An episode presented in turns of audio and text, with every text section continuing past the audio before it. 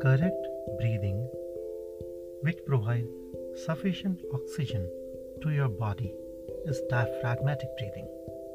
Breathing that uses diaphragm, a muscle that separates the chest from your abdomen. Take full deep breath from your abdomen in a way that air fills it up like a balloon. While inhaling, expand your upper body in 360 degree.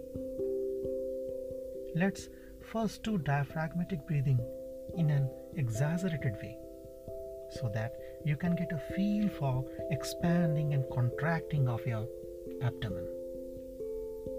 Inhale slowly in a way that allows air to go deep down your belly, your pelvis, and lower back ribs.